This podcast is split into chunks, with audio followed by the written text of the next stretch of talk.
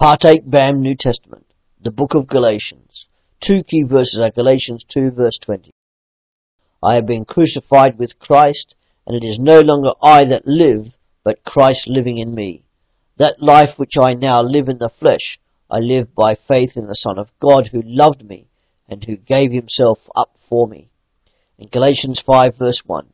Stand firm therefore in the liberty by which Christ has made us free and don't be entangled again with a yoke of bondage.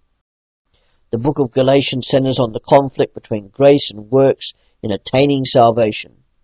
In doing so, Paul writes about the Christian having faith in Jesus' work on the cross as the only means of salvation, rather than being held as a slave to the law. Paul defends the gospel of grace, explains it, and then applies it to the Christian walk by saying it is the believer's responsibility to serve one another.